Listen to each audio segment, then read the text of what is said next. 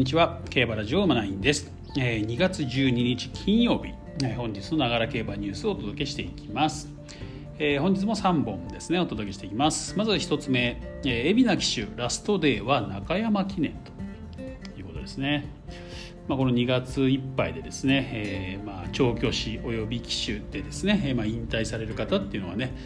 えー、何名かいらっしゃるんですけども、えー、海老名正義騎手51歳ですね、うん。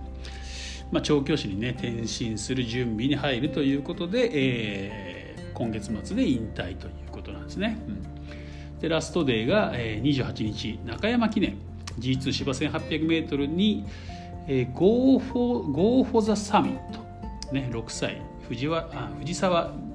厩舎ですね。に騎乗するということが分かったと。うん。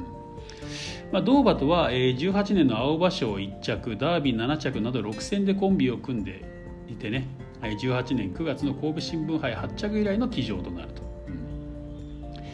え、藤沢和夫氏はですね青葉賞でも勝ってくれたし海老名騎手に花道をね馬の体調良さそうだよと話したということですね。まあ、やっぱりね最後引退レースみたいなところで、ね、やっぱ花を持たすみたいなところあったりするのでちょっと 注目しといた方がいいですかねこれね Go for the Summit かな。うんでまあ、調子の悪い勝ち目のない馬を依頼はしないと思いますんで、えー、可能性あるのかなって感じはしますね。まあまあちょっとちょっと先の話ですけどね28日中山記念海老名ジョッキ、ね、私も海老名騎手ね好きだったんですけどね、まあ、派手さはないんですけどやっぱ堅実性のあるねジョッキーでしたもんね。うんというところでねすごく好きなジョッキーだったんですけどまあもう51歳なんですね。うん、まあ、そういう意味で調教師に転身するにはちょっとねまあ少し遅いっちゃ遅いのかもしれないですけどね、うん、まあまあ調教師になっても頑張っていただきたいなと思います。まあ、その前にラストね、まあ、無事にね怪我なく。なんかねよく怪我する人多いですからねやっぱりね気をつけていただきたいなと思います。では次、えー、素質馬アールド・ビーブルが抽選突破と。これクイーンカップですね、えー、今週行われますクイーンカップ。えー、結構登録が多かったんですよね。で11分の8の、ね、確率で、えーねまあ、同じ賞金の馬たちがいたんですけどね11頭ねそのうちの 8, 8頭が、まあ、抽選突破してきたと。でこの素質馬アールド・ビーブル、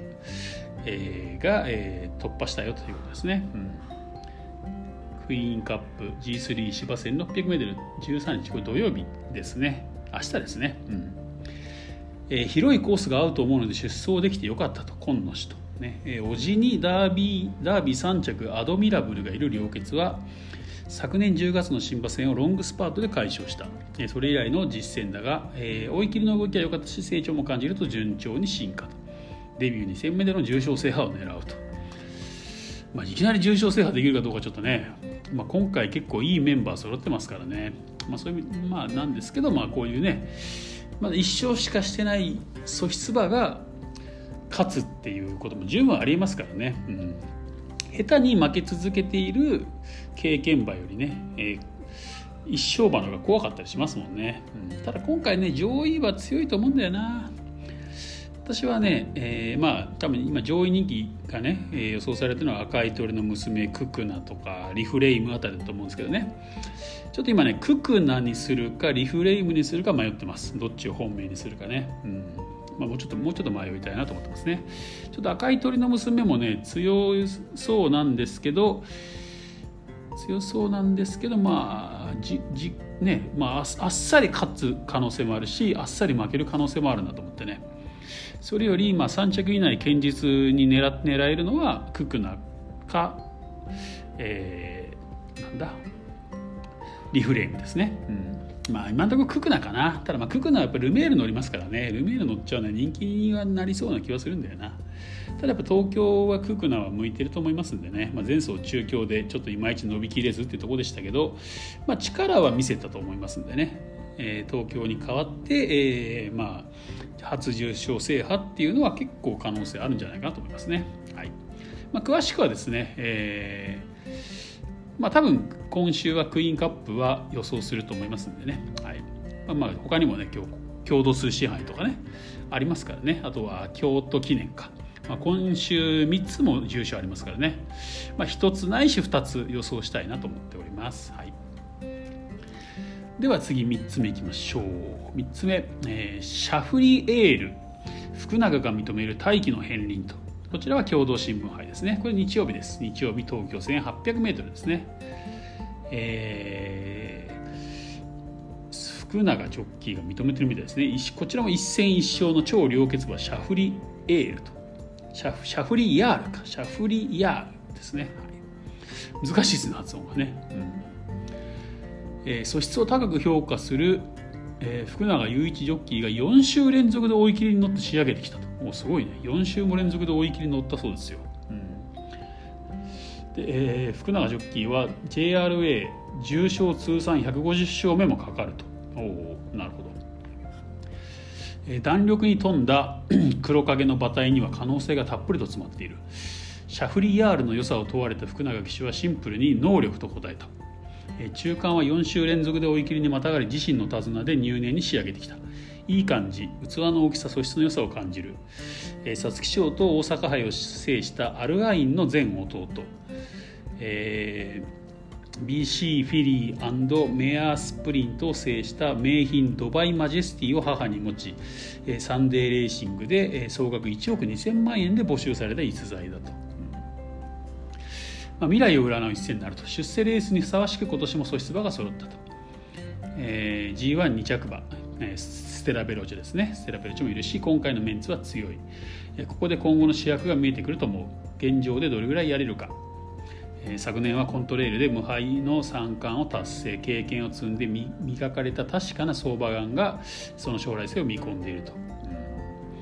うん、藤原管理するね藤原調教師もねエンジンを吹かさなくてもさーっと走る感じ期待の大きな馬と惚れ込むと。まあ、初戦はね首差の勝利とはいえ2着馬は次戦で完勝して3着馬はさらに4馬身も話していた。安城も期待通りと評価する内容で改めて能力を実感した。目指すはクラシックの主役。名手の JRA、ね、150勝目を飾るのにふさわしい大器なのかもしれないと。ねこれは、えー、日刊スポーツさんの記事です、うん、ね素質馬かなこれね。素質ありそうな感じはしますけどね。でもやっぱり一生一戦一勝の馬ってね可能性には満ちてるんだけど人気人気ほどは信頼できないなってありますよね、うん。なのでまあまあもし私このレース買うとしたらやっぱりステラベローチェからかな。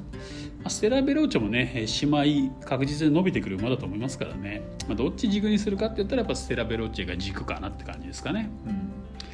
まあ、ステステラベローチェあの走りだったらね3着は来るでしょうって私も思いますんでね、うん、